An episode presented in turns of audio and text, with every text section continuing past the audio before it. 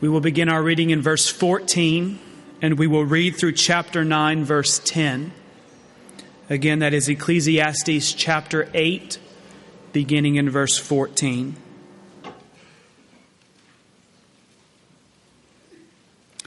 There is a vanity that takes place on earth, that there are righteous people to whom it has happened according to the deeds of the wicked.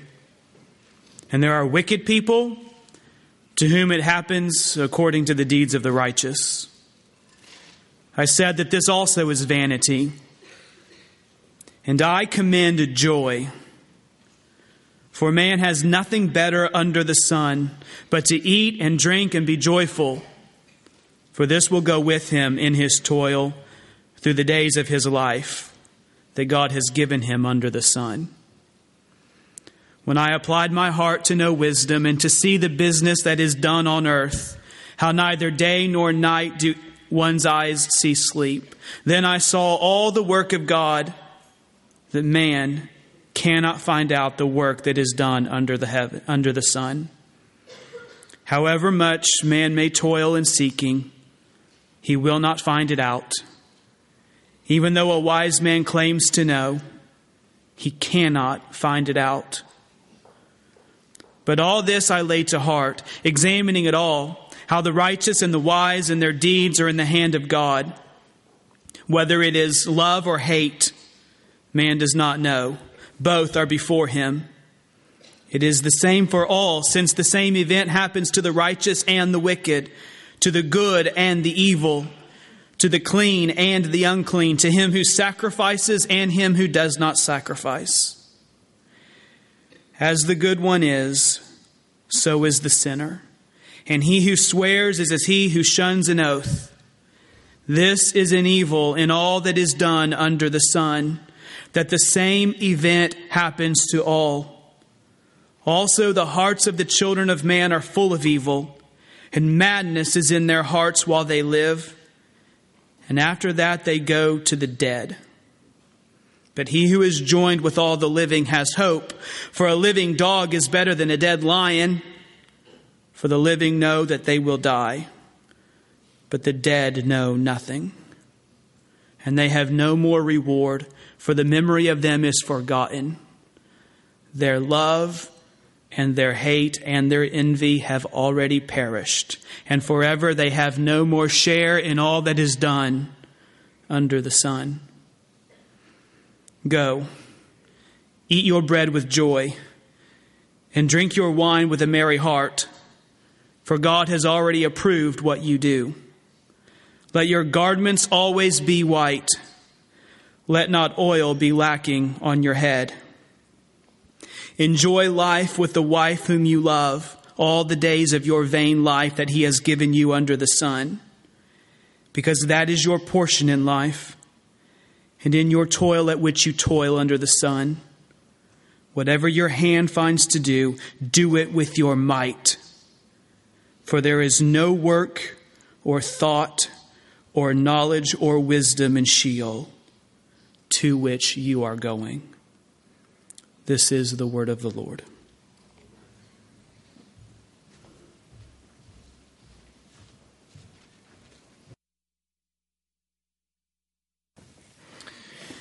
Well, I just am growing to really love this book.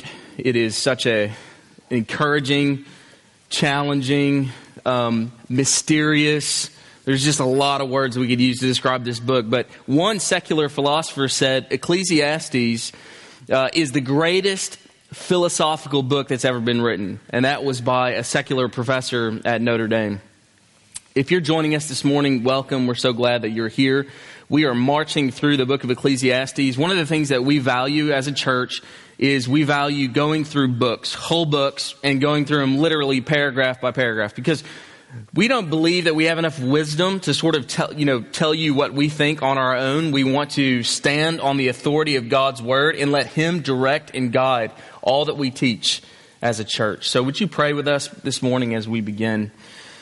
Let's pray. Father, thank you for your kindness in drawing us here. Thank you for this opportunity to study your word and to sit before your word. We are humbled by that privilege, knowing that there are people, all kinds of people in this world, who do not have the opportunity to read this word. They do not have the Bible in their language. They do not have access to Christian preaching. And here we are, just fat, just so rich. And we are, and I just pray that this morning that you would just stuff us full and that we would walk out of here just again totally corrected by your word, which needs to happen for us on a regular basis. So correct us, Lord. Change us uh, through this time, we pray. In Jesus' name. Amen. Well, we pick up our study this morning in Ecclesiastes chapter 8. We read a rather long passage, Jason did, um, 8 all the way through 9, 10. And uh, that's intentional because really thematically, this, this whole thing is linked together. I mean, all this stuff. Uh, 8, the end of 8, and 9. What he does is he sets up a problem at the end of chapter 8. It's a pretty significant problem. It's a problem that all human beings struggle with. It's, it's what is commonly known as the problem of evil. And Solomon wrestles with it. The greatest philosopher of all time, the wisest man of all time, wrestles with a problem of evil. So I'm glad that we get to kind of consult him and not some sort of self help book or secular philosophy. We're going to go right to Solomon. We're going to see what he has to say about the problem of evil. You know the problem of evil. It's sometimes stated in, in popular terms as if God is so powerful, if God is so good, then why does he allow bad things to happen to us in this world? Right? We've heard that. And Solomon is wrestling himself with this same issue. How could, how could, how could we live in such a world with a good God and an all powerful God and this evil exist? And so we find ourselves in the middle of this struggle. In fact, he says in verse 14, look at 14, there is a vanity that takes place on the earth that righteous people who get what the wicked deserve, and there are wicked people who get what the righteous deserve. The question that we ask this morning is how can that be? Right? I mean, that's not fair. Why, why would righteous people get what wicked people deserve? How is that fair? We love phrases like fair is fair, fair play, common idioms that we use. But what, how is that fair for the righteous to get what the wicked deserve? How can this be? Does it seem fair? We have this instinctive feeling that things ought to work out fairly for us. This week, a Christian family suffered what may be the worst tragedy that I've heard in my life. I, am sure you know what I'm referring to. I'm referring to the Watson family. You can see on the screen there in Muhlenberg County, just a county over. And what some of you may not know is that Chad Watson, the husband and father of this family, was college roommates with Sean Melvin. And Sean knew him well. Anyway, this godly husband and pastor went to bed on Wednesday night, and little did he know that by 2 o'clock in the morning, his whole world would be shattered. His house burned down, and Chad and his daughter Kylie are the only ones that made it out. Every one of the pictures that you see on the board are people who died in that fire. A huge family. His wife Nikki, and listen, eight, eight of his children died. Madison, Kenzie, Morgan, Emily, Sam, Reagan, Mark, and Nathaniel all perished in that fire. Here's what the Daily News had to say about it. The Daily News had a description of the scene. I read this. Bo Groves, who was a neighbor, listen, Bo Groves was awakened at 2 a.m. by a loud beating on his door. And when he opened it, he saw his badly burned neighbor from across the street, Chad Watson. And Watson's daughter, also badly burned, standing on his porch. Groves brought them in, and Chad Watson said, They're all gone. They're all gone. The hair on one side of Watson's head was gone and skin was falling off and his daughter's hands on his daughter's hands. Watson told Groves that he tried to get back in the house, listen to this, several times to rescue his wife and the other eight children. The surviving child, 11 years old, Kylie, stood with her hands outstretched, saying she couldn't believe that they were gone. Watson walked in circles in Groves' living room his charred hands outstretched. And when rescue workers arrived at the house, they found him again with arms outstretched towards his family, commending them to God. He told an onlooker that he had been in the house three times trying to get them. He said that his family is in the hands of a loving God. Incredible. I, I, I, just I, I couldn't wrap my mind around it. It was Thursday morning, and I'm praying with Pastor Keith and and Matthew Brink, and and and I, and I just uh, actually Matthew wasn't there. I just couldn't wrap my mind around how something so severe could happen to a Christian. I mean, I thought the worst thing I'd ever heard of was Horatio Spafford, who he wrote the hymn, you know, "It is well with my soul," and he lost his children, but eight children in one go, in one fire, and a wife. And, and, and you just think about this, and they were a Christian family, and how do we handle such news? How do we deal with the apparent injustice of that? Let's be honest, that seems eh, unjust. In a world in which wicked prosper and the righteous suffer, so in verse 14, Solomon deals with this problem of suffering. Listen, he doesn't struggle so much with the presence of suffering, but with who suffers and who doesn't. It's a slightly different angle on it. In, in many ways, these verses are like the book of Job in that it deals with the profound shortcomings of conventional wisdom that says the righteous prosper and the wicked suffer. Isn't that what we believe? We believe that the righteous aren't supposed to lose their jobs. The righteous aren't supposed to lose their homes. The righteous aren't supposed to get cancer. The righteous aren't supposed to lose their kids in tragic accidents. Isn't that how we think? Be honest. Right? Because when it happens to you, you think, why did that happen to me? I've been faithful. I've been serving God. Proverbial wisdom says the righteous prosper and the wicked suffer. That's general wisdom. Listen, and it's generally true. But the biblical picture is broader than that and it incorporates an equally important truth, hear me, that sometimes in life the righteous suffer and the wicked prosper. Sometimes. In fact, many times. Okay? And Ecclesiastes teaches that clearly. The Bible teaches that. So these words of Solomon are, are lament. It's a lament. It's Solomon is, this is autobiographical. In fact, it's painfully personal. It's unsettling to read. You can feel the frustration of Solomon and his words resonate with us. But thankfully, Solomon teaches us some really important lessons this morning about what to do when life doesn't make sense and we are tempted to disparage of life itself. You just wonder why is what's the point? Why even live, right? I mean, if it's going to be this severe. In fact, ironically here, what Solomon teaches us is how to find joy in the midst of disillusionment and pain. And, and I think this is incredible because that's why we had to go all the way through verse 10 because we got to see how he kind of solves this issue. And even though Solomon will not come up with a categorical solution to the problem of pain or evil or suffering, he nevertheless gives us some advice for how to handle the world that we live in with injustice. And I see five pieces of advice, and I want to give them to you one by one. All right? And that's what we're going to do. So, verses 16 and 17, let's get right into it. What's his first piece of advice? How do we handle a world with so much injustice? Number one, here it is. You can't solve God sized problems, so stop trying. That's what he says. That's the, that's the shorthand for what he says. Verse 16 When I applied my heart to know wisdom and to see the business that is done on the earth, how neither day nor night do one's eyes see sleep, then I saw all the work of God that man cannot find out the work that is done under the sun. However much man may toil in seeking, he will not find it out. Even though a wise man claims to know, he cannot find it out. Do you see what Solomon's saying? In these verses, he's saying that he made a great discovery about the nature of God's activity. He discovers that God's activity is unpredictable. You cannot know it. There is no master key that will sort of unlock the mysteries of life. Like somehow, if I just get that one key, I'll know what's going to happen in my future, or I'll be able to fully explain my past, or why this or that happened to me we'll never be able to get to the bottom of the question. Think about it. The more Solomon tried to sort of figure this out, the more anxious he became. Look at the verse. He was up all night trying to understand God's ways.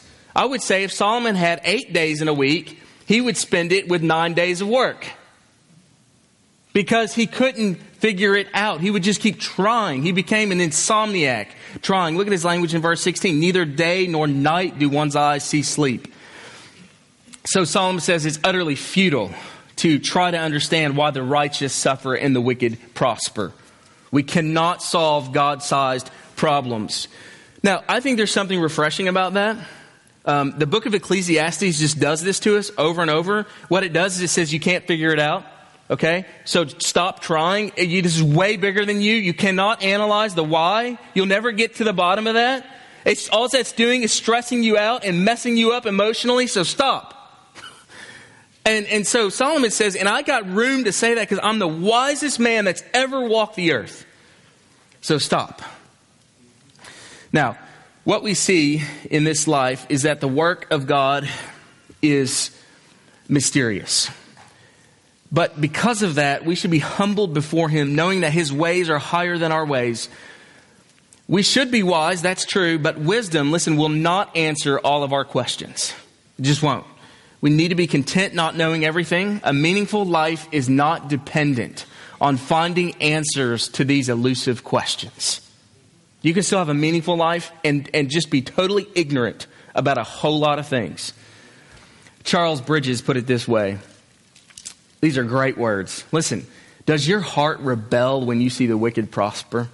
Ask yourself this question Would you change places with that man? Is he better off than you? Are his earthly blessings better than your saving grace? Is not Jesus more than silver or gold to you? Do you somehow have a lesser portion because you have Christ? Leave yourself with God and be at peace. Isn't that a good word? Well, the second piece of advice Solomon gives us is this rest in the fact that God is in control. That's chapter 9, verse 1. He says this, but all this I lay to heart, examining it all, how the righteous and the wise and their deeds are in the hand of God. What Solomon is sent doing is he's consoling us. He, he's reminding us right here that the righteous and all of our deeds are in God's hands. In other words, nothing happens to us as the children of, children of God that don't first pass through God's hands. If it happens to you, it's come through God's hands first. And if it's come through God's hands first, you can trust that there's good there. Because nothing evil comes through God's hands first. Of course, Solomon has already affirmed this issue of the sovereignty of God, the unrivaled sovereignty of God, the you can't try to fight against it sovereignty of God, the overarching, big, strong, mega sovereignty of God that nobody can touch. Yeah, he, he has taught that several times in this book that God is sovereign. So, so far, so good, right? Of course, the problem is, though, when he uses a troubling phrase there in verse 1, he says, Man does not know whether it will be love or hate, both are before him. I had to stop and really wrestle with this verse this week, trying to figure what does that mean? This book is so enigmatic sometimes. He's trying to, what is, what's he talking about? Man does not know whether it will be love or hate, both are before him. Here's what he's saying. He's saying that a righteous life does not keep you from trouble. This is this is profound stuff here. Listen, even though it's true that God cares for us, and all of our work is in his hands. Nevertheless, God's sovereignty is unpredictable, and here, love and hatred are used to describe God's activity in the affairs of man, including the righteous. Okay? This is really important. Listen, listen closely. One commentator put it this way. These love, this, these words love and hate either refer to a future that is bright or a future that is to be feared. The key is to understand, understanding this verse is found in the phrase, both are before him. Okay? Which means this. Both love and hate are before us. They lie in our path. Okay, now think about this. Solomon is telling us, he's reminding us that you cannot always tell who are God's children just on the basis of what they experience in life. So, like somebody's kid dies, you can't tell whether or not that person's in Christ, whether or not they're a Christian or a child of God or not. Like, really bad things happen to good people. And that's what he's saying here. You can't just look at somebody and say, oh, that's a child of God. Because look how great their life's going. It's not true. All kinds of Christians suffer. Many hard trials hit God's people. Christians aren't free from death and tragedy and cancer and pain. We've just seen that with our precious Golly family. And with these words, Solomon is attacking a very popular notion in the church today. In fact, some just silly, just silly teaching out there. I mean, these words fly right in the face of prosperity preachers who say that if you just follow Jesus, man, all, all these good things are going to happen to you. Right?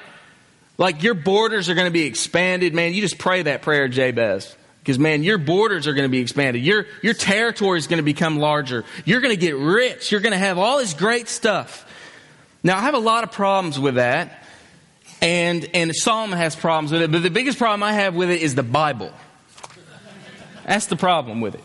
Okay? Because now let's just let's just reason with reason with me for a second. Okay? John the Baptist got his head cut off. Okay? And for what? For doing what God asked him to do. Decapitation. Um, and you think about the rest of the Bible. I mean, the message of the Bible is not that if you're good, then life will be comfortable for you. The message of the Bible is that God is enough no matter the circumstance. The issue is not that God is trying to make you comfortable. The issue is that God is trying to show you that He is awesome no matter what. God is all about His glory. That's the issue. And if we don't acknowledge that, if we start making promises to people that God's going to do this for you and that for you, then we're going to lie to people. The testimony of Scripture is clear. Jeremiah, think about it, gets beaten up and thrown into a ditch naked. Moses never sees the promised land. And Job lost all of his possessions and all of his sons and daughters. And we've already mentioned John the Baptist, and we could go on and on and on with examples. Suffering and pain affect both the Christian and the non Christian. What will happen to us tomorrow is totally uncertain. There is one event in life, though, that is certain for all of us. You know what it is? It's death. Death. So, this leads us to Solomon's third bit of advice for dealing with this issue of righteousness and suffering and the wicked prospering, and it's this it's remember that death is the great leveler.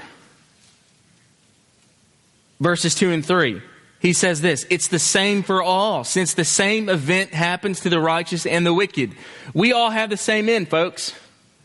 Okay, whether you're um, like a really sick uh, criminal or whether you're, man, you're a God fearing child of God, you're going to die. He's going to die. Everybody is going to flat out just die. Same in for all of us. And, and that's what he's saying. It's a great leveler. The righteous and the wicked both die. Death is absolutely universal. In fact, Solomon makes a series of comparisons here. He says all men will die. Death is no respecter of persons. Whether you're good or a sinner, whether you're righteous or a wicked. Look at verses 2 and 3. Whether you're clean or unclean. Death comes to all. Whether you practice the sacrificial system in the Old Testament or not. Death comes to all. Whether you make an oath or you're not one who makes an oath, death will come to all. The truth is, think about it, we're closer to death right now than we were when we first walked in here. And death is the evidence that something has gone cataclysmically wrong with the universe. I mean, whether you're an atheist or whether you believe in, let, us just stop. Let's act like we're not in church for a second. All right, we're in a club. This is a club, social club. I'm not a pastor. This isn't church. All right? Let's just reason as, just act like we're secular people for a second. Okay? Let's talk about death, and we're talking about it, and let's think about it this way. Um, whether you're an atheist in here, or whether you believe in karma, or yin yang, or whatever your deal is, everybody believes in death. Death is a universal principle. Everyone will die, and the universe says so. The universe acts like that. The universe says you deserve to die. That's the universe's position on you whether you're, whether you're secular or not. Okay? All right, back to church. Here's the thing statistic, the statistics on death is this one out of one people die. Now, you think about this, you would think that would sober us. You would think we would stop and say, okay, well, I mean, whoa. I've, I've been going to funerals that, that kind of, that should shake me up. I should be thinking every time I go into a funeral, I'm next. But for some reason, we're out of touch with the reality of death. And Solomon says, verse 3, that if you're out of touch with the reality of death, you're spiritually insane. He uses the word mad. It's madness. You're, it's insanity. But think about this all that spiritual insanity comes to a screeching halt when a man's heart stops and he stands before the Creator. There will be no more insanity then. It'll be crystal clear. Instead of preparing for death, friends, we should not, instead, instead of preparing for death, here's what happened. We tend to suppress death's reality. That's what we do. We don't want to think about it. But in the words of one bumper sticker, gotta love bumper stickers. One bumper sticker, eat well, stay fit, and die anyway. It's true. You could be a, man, you could be really, P90X you're dead next week. That's life. It's what happens. This leads to Solomon's fourth bit of advice, and it's this Life is better than death, so seize the opportunity. That's verses 4 through 6. Um, here, here's another one of these carpe diem moments, you know, seize the day moments in Ecclesiastes. They come up various times. Verse 4 says, He who is joined with the living has hope. You see that word? Hope. Seize the opportunity. Hope. Hope for what? What's he talking about? You mean? You're alive. Great. Like, that's good news. We know that. It's obvious. But, but what's the attachment of hope to being alive? What's he talking about? Solomon has a tendency for stating the obvious, and here it comes. Bottom line is this life is to be preferred over death. Now, it's interesting because Paul actually says, for, for me to live as Christ to die is gain. So they're not really contradictory. It's just that Solomon's making a different point. Solomon's point is like, if you're dead, you can't do anything. If you're alive, you got chance, you got opportunity, you got hope, you can do something with your life yet. So, despite the evil and injustice of the world, life is to be preferred over death. And to drive this point home, Solomon gives us a great turn of phrase. He says, A living dog is better than a dead lion. That's a, that's a, little, that's a nice little quip. What's he talking about? A living, living dog. The, the lion was, a dog was, first of all, a dog was hated in ancient Near Eastern culture. A dog was despised. A dog was considered, you know, just kind of crummy, just dirty thing. But a lion, man, a lion was a beast. A lion was to be admired. It was strong and fierce and noble. The lion is greater by anyone's standard. But, but listen, the situation changes if the lion's dead, doesn't it? The lion's dead, then what's the point? See, Solomon is committed to the fundamental principle of breathing. If you're breathing, that's better. That's good. It's better to be a dog in breathing to, than to be the king of a jungle and be laying as a dead carcass. What Solomon is simply saying is that there's an advantage to life. And the reason for this is found in verse 5, and it's kind of surprising. What's the reason why life is better than death? Here it is. For the living know that they will die. Now that seems like a strange advantage. The, how is that an advantage to know that you're going to die? Okay. He's already said you're spiritually insane if you don't know that, if you don't reckon with that. So how's it an advantage to know that you're going to die? Well, Duane Garrett puts it this way. He says the living still have time to consider the reality of death, and in so doing, embrace the joy life has to offer but no such possibility exists for those who have died, their time has passed. In other words, if you're still living, you have opportunity to get right with God and enjoy life. And notice the order of that. We get this backward. We want to enjoy life and get right with God later. But the issue is get right with God now and you'll start enjoying life for the first time. So, I just want to share with you if you're here and you're not sure if you're a Christian, I just want to tell you as strongly as I know how if you want to start enjoying life like never before, you've got to get a relationship with God. You have that, you're going to start living. You're going to come out of your skin. You're going to be just thrilled with grace, with what God has done for you for the first time. You won't be able to contain yourself. You'll be like that, that kooky Christian you've always hated that runs around everywhere telling everybody how awesome Jesus is. Oh, I don't want to be that. No, you do. You do, trust me. You won't always stay like that, but you will be excited because you'll know that, man, the God who created the universe loves me and I have a relationship with him. But don't, don't get this backward. Don't try to live now and get right with God later. That's so dangerous. Get right with God right now. I want somebody to come up after church and just say, I'm, I'm signing up for that. I want to get right with God today. Let's take care of that. Friends, there is no sense trying to employ euphemisms to take the sting out of death. There is no wisdom in trying to minimize the finality of death. Solomon will not allow us to escape the reality that death comes to everyone. This is what death does it neutralizes everything. Now, this raises an interesting question. Uh, if death is inevitable, what makes life worth living? See, for the Christian, we can conclude that, that it's possible to both face the reality of death on the one hand and to enjoy life at the same time. Death does not rob us from enjoying life, does it? I mean, I, I still enjoy my life and I know death is coming. For us, there is no ultimate fear in death and life is worth living. But listen, if God doesn't exist, all right, and life is meaningless, what is the point of living? This question led the French atheistic existentialist philosopher Jean Paul Sartre to say, The only reasonable thing to do since there is no God is to commit suicide. At least he's honest. How sad, though.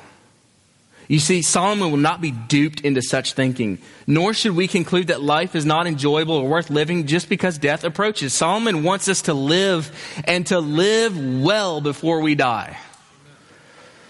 And that leads us to his final piece of advice for us how to deal with the obvious injustice of the world. You ready for this?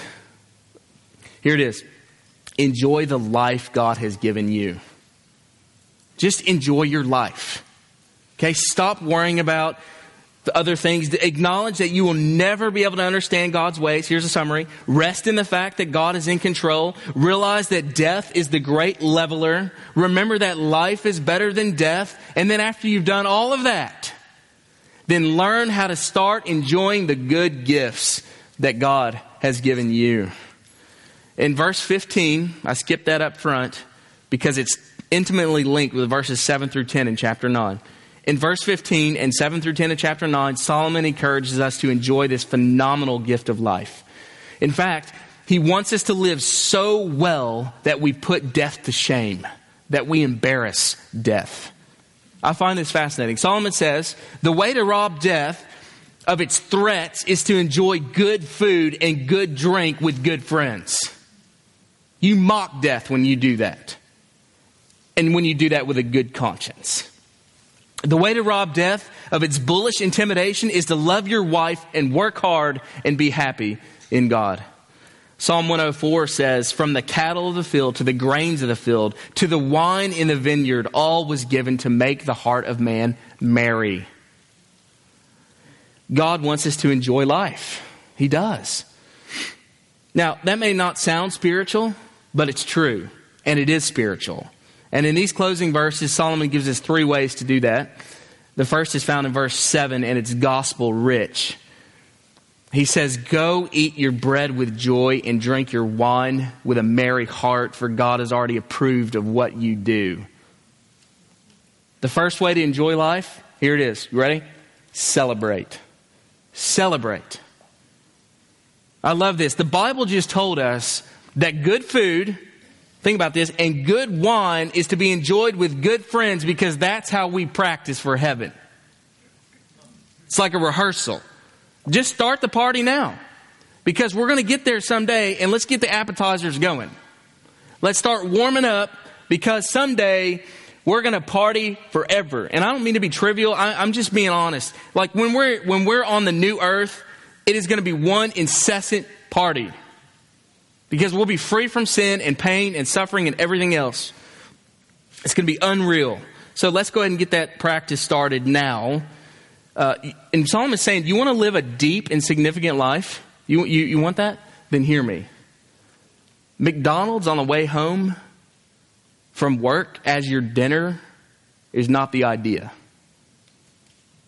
Now, that sounds kind of funny, sounds kind of silly, but I'm kind of making a point here. That's not his idea of go eat your food and drink your wine. Grab a Big Mac on the way home and sort of just kind of cram down your dinner. According to Scripture, dinner is this incredible place where we should take time. We should be deep. We should laugh. We should chew our food well and be grateful. We should drink our wine slowly and swirl it around in the cup and smell it. We should we should be thankful. Friends should be invited over to our house. We should be invited over to other friends' house. Now, listen, God has allotted to each of us a portion, so we should be content with what we have. For some of you, good food is a medium rare filet with a bottle of wine, with some bread and all the trimmings, some bananas Foster for dessert, some creme brulee, and a cup of coffee. For other people, man, your idea of a good meal is hamburger and macaroni mixed together, man, and some strawberry Kool Aid on the side and a popsicle or an ice cream sandwich to top it off. Everybody's got his own deal. Maybe a Twinkie. I think those are back in business, aren't they? So Solomon, listen, Solomon isn't talking plush. The idea isn't expensive. You work within the boundaries of what God has given you, but within those bounds, find what you like and delight in it. And listen, do that often. Do it well. It's God's gift to you. Enjoy the portion that you have. Enjoy your friends and family. Don't be thinking about tomorrow. Just be, just be all in for today. What you're doing right now. Be all there. If you want to enjoy life, Solomon says it starts at your dinner table. Now, you know, it's interesting that in our society we've gotten away from this. It's like we don't eat together anymore. Uh, I mean, families just don't do that anymore. Some families do. I'm privileged to, to, to often to visit with certain families. Uh, some families set a really good example. Man, we just have dinner every night together. If you're doing that, awesome. Keep doing that. If you're not doing that, consider doing that. Uh, the Barclays have modeled that so well. I've been at their house so many times and had breakfast with them. I've had lunch with them. I've had dinner with them, and they just eat uniformly they eat together, and it's awesome. It's just awesome. Like, we need to do more of that. Um, and so it, we've gone away from this as a culture, but isn't verse 7 here of an just interesting reflection on the character of God? Think about this for a second. God is not some cosmic bully sitting in heaven, sort of rubbing his hands together, just waiting for you to mess up so he can whack you down. God is lavish. His heart is big. He's overflowing with love toward you. God says, You want depth and significance and meaning? Then go home and have dinner and eat it slow and laugh with your family and enjoy life. That's what He's saying. Some of us need to work less. Go home early. Just head home if you can. If you can, you know, especially if you're your own boss. We must not live to work. We work because we have to live. Those are two very different things. Some of us need to stop working like it depends on us and start resting and celebrating because in reality it depends on God. Push pause on the rat race of life. Stop and enjoy your friends and family and do this as a habit. Because listen, that's spiritual. That's godly. That's pleasing to God and it's also helpful to everyone involved because a happy heart is good for a man. A happy heart's good for a marriage, isn't it? A happy heart is good for the kids. A happy heart is good for the church. It's just good. Now, I love the reasoning of verse 7. You think that's so unspiritual, it just sounds like, oh, you know, it's just something about that just grates me. sounds so superficial and shallow. It's not. Look at the reasoning in verse 7. Solomon says you can celebrate that way because God has already approved of what you do. Anybody see some gospel foreshadowing here? I mean, hear me. Let me just tell you this. No scripture can be read in its fullness without being read in the confines of the larger story of scripture, which centers on Jesus and the cross of Christ. So I think you have some foreshadowing here when Solomon, says God has already approved of what you do because the righteousness of Jesus has been placed on your account you are accepted with God, so you don't come to the dinner table guilty. Okay? You, you, don't. You don't come to the dinner table with kind of a woe is me heart. We come celebrating the fact that the blood of Jesus has made it possible for us to enjoy life. Our sins have been fa- paid for, so let's act like it. So, what he's saying. So, now, quickly here, verse 8 the wearing of white clothes and the anointing of the head with oil is symbolic of joy. Uh, the point of those verses is to make a, a, strong contrast between wearing sackcloth and ashes as a sign of mourning. Okay? It's the exact opposite. All right, so Solomon is saying, let your celebration and enjoyment of life be visible to others. Put the white garment on. Put the oil on your head. Celebrate. Let others see that.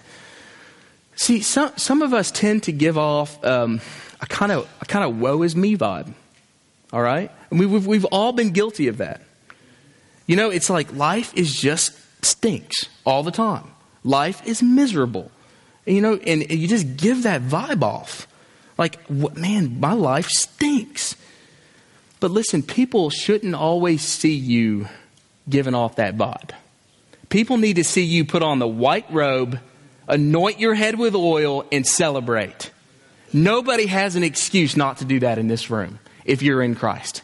If you're in Christ, you do not live, you cannot live functionally like, woe is me. Because you're in Christ. You should be saying, praise God that I'm free in Christ. You, you can be transformed from a woe is me heart and vibe to my life stinks, it's so hard, it's so bad to I'm here to serve and pour my life away and give it for other people because Jesus has saved me, redeemed me, and washed me and made me new. So, and don't you just love being around people that enjoy life? But here's the thing let's be those people. Let's not just say, I'm so encouraged being around that young couple. They just really love to have a happy life. Be that young couple. Be, be that older couple that's just on, that just is enjoying life. So that's what Solomon's going, getting at here. All right, so celebrate. Number two, and this is huge. If you want to enjoy your life, here it is, verse 9 enjoy your spouse. Enjoy your spouse. Solomon says, Enjoy life with a wife with whom you love all the days of your life that he has given you under the sun, because that is your portion in life and in your toil, at which you toil under the sun. Now, I want to show you something interesting about this verse. It's not a direct connection, but there is a conceptual connection here. Solomon is attaching this idea of having a spouse or being married, not only with a concept of enjoyment, but with a concept of work and toil and labor. He uses it twice in this verse. Now, he didn't use the word in verses 7 and 8. It's not like Solomon said, hey, you know, like when you eat good food, like go do that, eat good food. But just remember, there's going to be a lot of toil involved. You're going to have to cook and you're going to have to clean and you're going to have to do a lot of work. He didn't say that. Or he didn't say, for example, hey, you know, like dress up and wear the white garment, but just remember, it's just going to be a lot of work. You got to shop for that thing and you got to find the right one. It's going to be really expensive. But when he gets to verse 9, he says, Enjoy your wife. There's going to be some work. There's going to be some work involved. Enjoy your spouse. So let's just chat about this for a second. I mean, I have found in my own marriage that spiritual and emotional intimacy does not come easy. It, it just it doesn't. I mean, it has to be worked at. Everything else seems to come easy for me and, and, and in our marriage. But getting to the core of who Tina is and her getting to the core of who I am, that takes work. I mean, we have to die to ourselves every day, every minute for that to even be possible. It just takes work. And it takes time. There's no fast food approach to emotional intimacy. I mean, and, and Tina and I have had our days of, of toil. We have. There, there are some days that we're more like two pieces of sandpaper rubbing on each other, right, than two peas in a pod. And that's what happens. And but but listen, when two lives collide and iron is banging into iron, that's meant to have a sharpening effect. And a good marriage, one that's enjoyable, it takes work. So I, am really motivated by these words of Solomon because I want to get after it. I want to start working. I want to work harder. I want to I want to be, I don't want to be two pieces of sandpaper making each other dull. I want to be two pieces of iron making each other sharper. And I'm motivated by this. I'm motivated by, by the words. He says, enjoy life with your spouse. Like, just start doing that. Start enjoying life with him or her. This is your portion. God is saying it's your gift. It's one of the things, the ultimate point here is that life is toil. Life is hard. Life is work. So, like, I've given you a wife or a husband in the case of you ladies so that you can enjoy life. Don't just work yourself like a dog. Don't just work yourself to, a, to the bone. Stop and remember, I got a wife. I got a husband. I got kids. Praise God. And enjoy that. Now, I just to be really honest with you, you can't enjoy someone if you're not around them. I mean, let's let's talk here. You can't Neither can you, a person feel enjoyed if they're not pursued. And I just ask myself this question. I mean, I wonder how much better would our marriages be in this room this morning if we would take the same energy and vitality and creativity and time that we spend on so many other things and pour that into our spouse.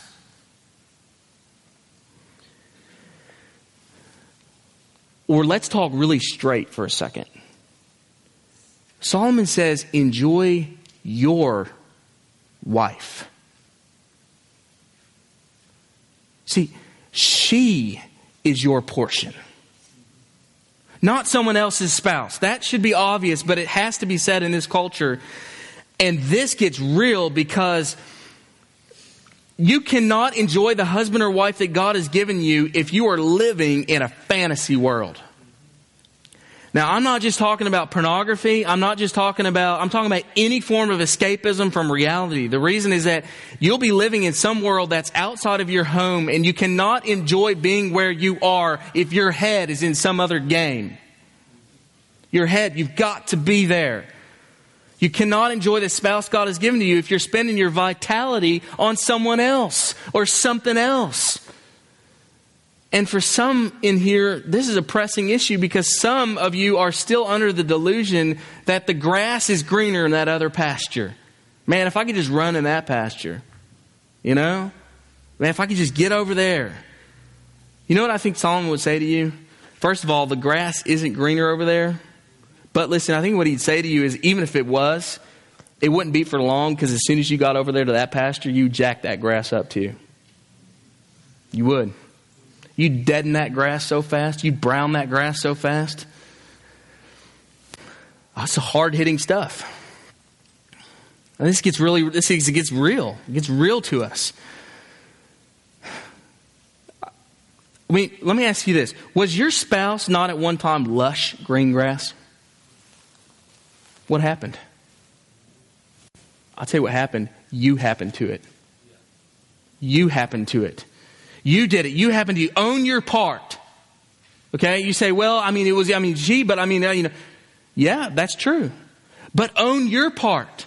Own your part. No matter how big or small your part was, you happened to that grass. Don't think that it'll be really great to go run in someone else's prairie. If the grass looks good over there, it's not going to be for long because don't just go and destroy, you've destroyed one field, don't pick it up and go over the other side of the fence and destroy that too. Don't, don't leave a path of destruction. Because you know what's common to both fields? You. You're common to both sides. That side of the pasture and this side. And that's the problem. Solomon says, enjoy your wife, not someone else's. But don't miss this, okay? Enjoy her. There's a positive side. Enjoy her. She's to be enjoyed, not just lived with. She's to be cherished not just put up with. She's to be valued, not simply looked after. Or, sorry, he's to be valued, not simply looked after.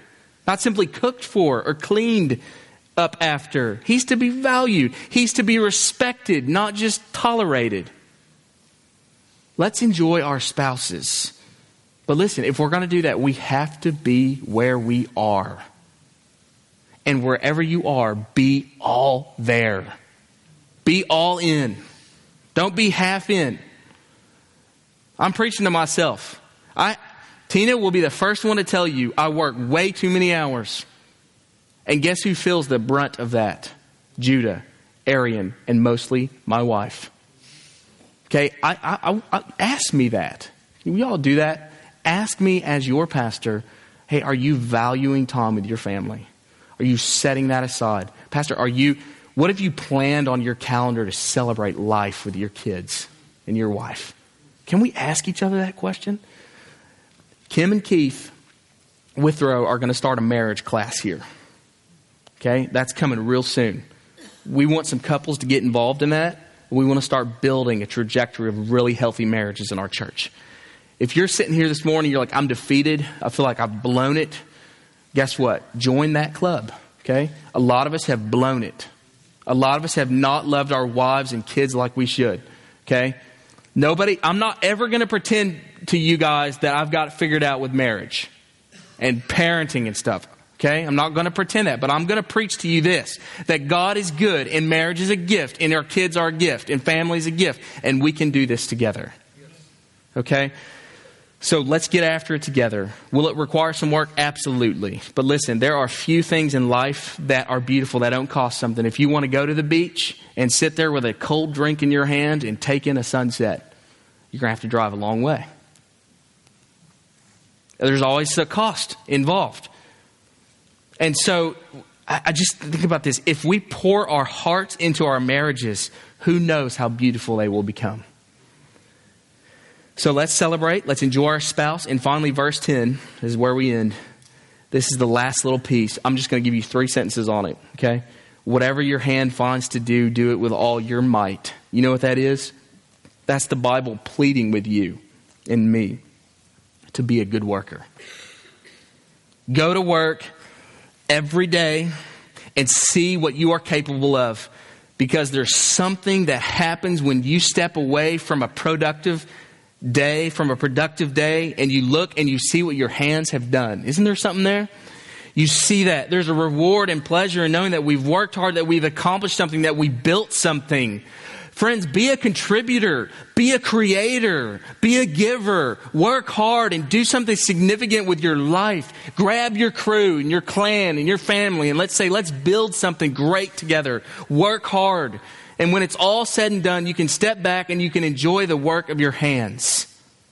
Solomon's saying that's one of the ways you enjoy life. Okay? So here it is. Big 30,000 foot view. We're, we're, we're flying over. Here's a review. Okay, there it is. Solomon's recipe for dealing with the injustice and pain and suffering of this life. Here it is. We live in a jacked up society. We live in a world where the righteous suffer and the wicked prosper. But instead of letting that injustice ruin our lives and drive us into despair, Solomon gives us a plan for how to respond. And here it was. It was very simple. Acknowledge, number one, that you will never understand God's ways. Number two, rest in the fact that God is thoroughly in control. Number three, realize that death is the great leveler.